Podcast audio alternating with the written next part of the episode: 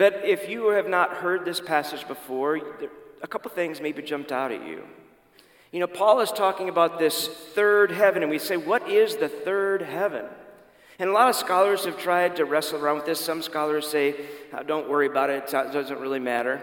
But most commonly, it is thought of when we look up in the sky and we see the clouds, that is the first heaven, ascended into the heavens. At nighttime, tonight, once the smoke from the fireworks uh, settle, we're going to see stars. It's supposed to be a beautiful, clear night. That's the second heaven. Beyond the stars, that's where God is. That's where God is. Now, a lot of scholars say the one that experienced this third heaven was actually Paul himself. But he was speaking in the third person there. He, later on, he, re- he reveals, he kind of gives us this clue that it was him. But he's trying to do a parody of the great boasting, grandstanding of the super apostles. And so he speaks in this third voice. The second thing that jumped out that very quickly I want to get to before getting into the meat of this was this thorn in the flesh. And it may be that thorn is not a really good translation. It's more like a stake, a giant stake that has been driven into him.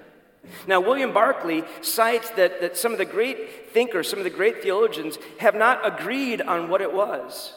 John Calvin said the thorn has to be taken to mean spiritual temptations, the temptation to doubt, to shirk the duties of, of what a, an apostle, of what a disciple should really be. And I think if that is a thorn, each and every one of us have been poked by that from time to time. Martin Luther, the founder of our brothers and sisters in the Lutheran movement, said it, that thorn was to mean the opposition and persecution which he had to face, the constant battle with those who tried to undo his work. The Roman Catholic Church traditionally said it is carnal temptations. That Paul, as a bachelor, was constantly struggling with lust, with, with carnal wants and desires, and it, it, was an, it impacted him in ways that were difficult. The great ancient theologians Tertullian and St. Jerome said Paul was suffering from migraine headaches, that he was one who suffered from migraine headaches.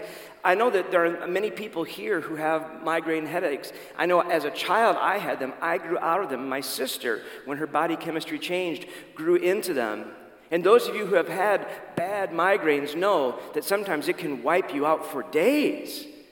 And you can't do a single thing but lay in a dark room with, with some kind of something cold over your head. Some say it was epilepsy. Some say it was his blindness caused when he encountered Christ on the road to Damascus and shingles covered his eyes. We know that a lot of people who have shingles on the face and the eyes can have ongoing, lasting effects. But by far the most likely, not only according to Barclay, but others, was that Paul suffered from something that was common in that part of the world at that time a recurrent um, attack of a, a, virulent malarial fever which haunted the coast of the Mediterranean. And natives in that culture, if you did something to wrong me, I would pray that you would get afflicted with this. And when it hit you, you would be down with fever and it really would feel as if there was a burning spike, a stake going right through your head. But I think the, the point here theologically is Paul never does give that thorn a name. He just calls it a thorn. And we say, well, why would he just call it a thorn? And, and a lot of scholars believe because the people in Corinth would have already known what his thorn was. He would have spent time with them. But I think for you and I, what is important here is Paul's omission of actually naming what his affliction was allows us to filter it through our own thorns. And friends, to be human is to have one thorn or another. And sometimes we think our own thorns are the worst, and yet we see somebody else who is dealing with something far more severe. But Paul wants to make it clear thorny people, people of stakes. Paul wants to make it clear that it wasn't God who afflicted him with this. He names Satan, but it's really the adversary, the forces of evil, he believes, because it was trying to impede him from sharing the good news of grace with as many people as he possibly could. You know, and sometimes when we are wrestling with the stakes, with the thorns, we say, God, why won't you just take this away from me? We pray sometimes for decades and decades that God would take this away. And yet, what, what we need to learn, what Paul did learn, is that when we are strong in our abilities, in our resources, when everything always goes our way, then we are tempted to believe that we don't need God. And we're tempted to believe that we can do God's work on our own, and that can lead to a dangerous level of pride. What Paul learned and what we need to know is when we are weak, allowing God to fill us with the kind of power that only God can provide, then we are stronger than we could ever be on our own. Remember that, that great old poem, Footprints? Two paths, two tracks. And the guy says, How come there's only one set of tracks when it was in my worst times, when those thorns were afflicting me? Where were you? And, and the poem says, Of course, God says, Well, that's when I was carrying you because you didn't have the strength. I give you a strength that goes beyond anything you can have on your own. And so, God does not intend that we be weak, that we be passive or ineffective. Life provides enough hindrances, enough thorns, enough stakes, enough setbacks without our having to create our own. And when those obstacles do come, and if you're one of the rare ones that has never had any obstacle or hurdle to clear, got bad news for you. It's going to come. Maybe time and time again.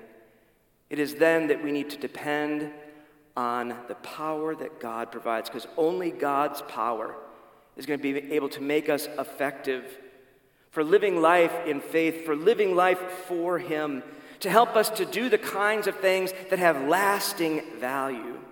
Lasting value. And so God's response to Paul's th- three time prayer to just take this away was to say uh, that my grace is sufficient for you. Sufficient for you. And so if you want to, after the cookouts and everything today, just, just say, What are my weaknesses? What are my thorns? Where are my areas of brokenness? And how can I turn that into a strength? I so appreciated Andrew's uh, picture of kintsugi, and, and that was one that, that he shared. And this kintsugi, this, as he mentioned, as he explained, it's a Japanese method of repairing pottery that is broken with gold or silver or platinum.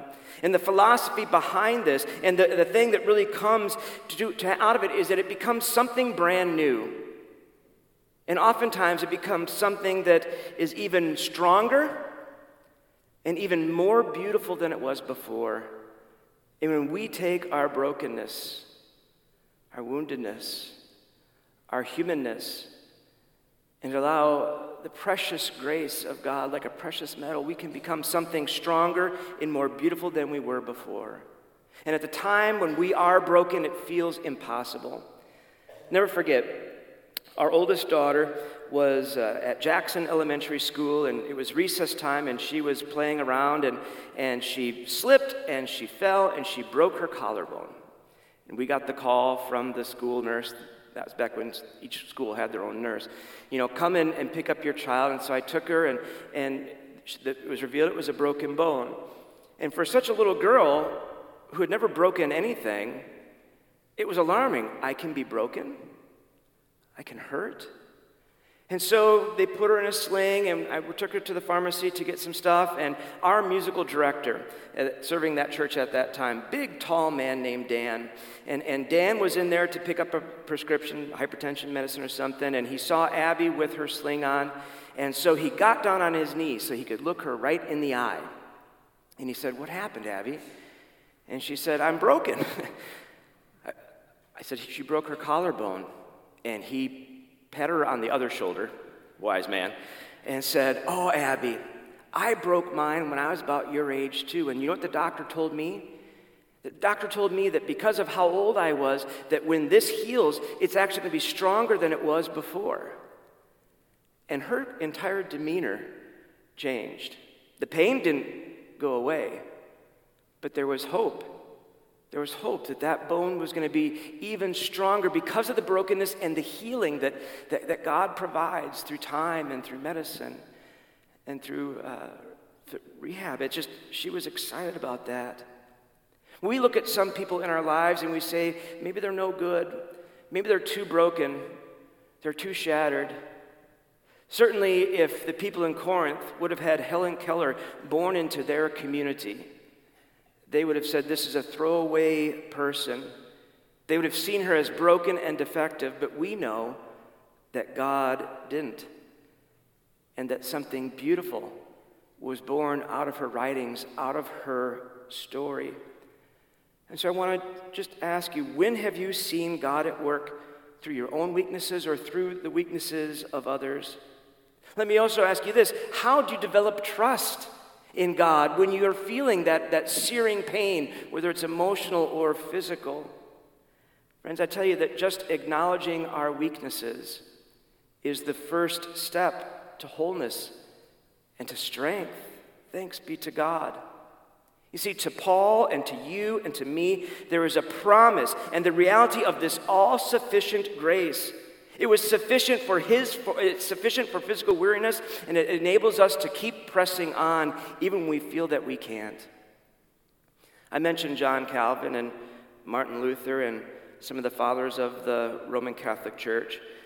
In the Methodist tradition, we cite a man named John Wesley. He was a priest in the Church of England that was just trying to light a fire under the Church of England so that they would be the people that God calls God's people to be here on earth. And when those people started coming to this land, they brought his theology, they brought his ethic, his, his, his uh, fights for, for justice and for dignity, and that all would be fed, and that, and that we would walk a walk that is pure and true. John Wesley lived way longer than people did in the 1700s. John Wesley, according to some scholars, preached an estimated 42,000 sermons. He averaged traveling 4,500 miles a year at a time before cars and airplanes and mass transit. He rode 60 to 70 miles on a horse each and every day and preached an average of three sermons a day. When he was 83, he wrote in his diary, I am a wonder to myself I am never tired, either with preaching, writing, or traveling. And what we see there is that was the work of the all sufficient grace in his life.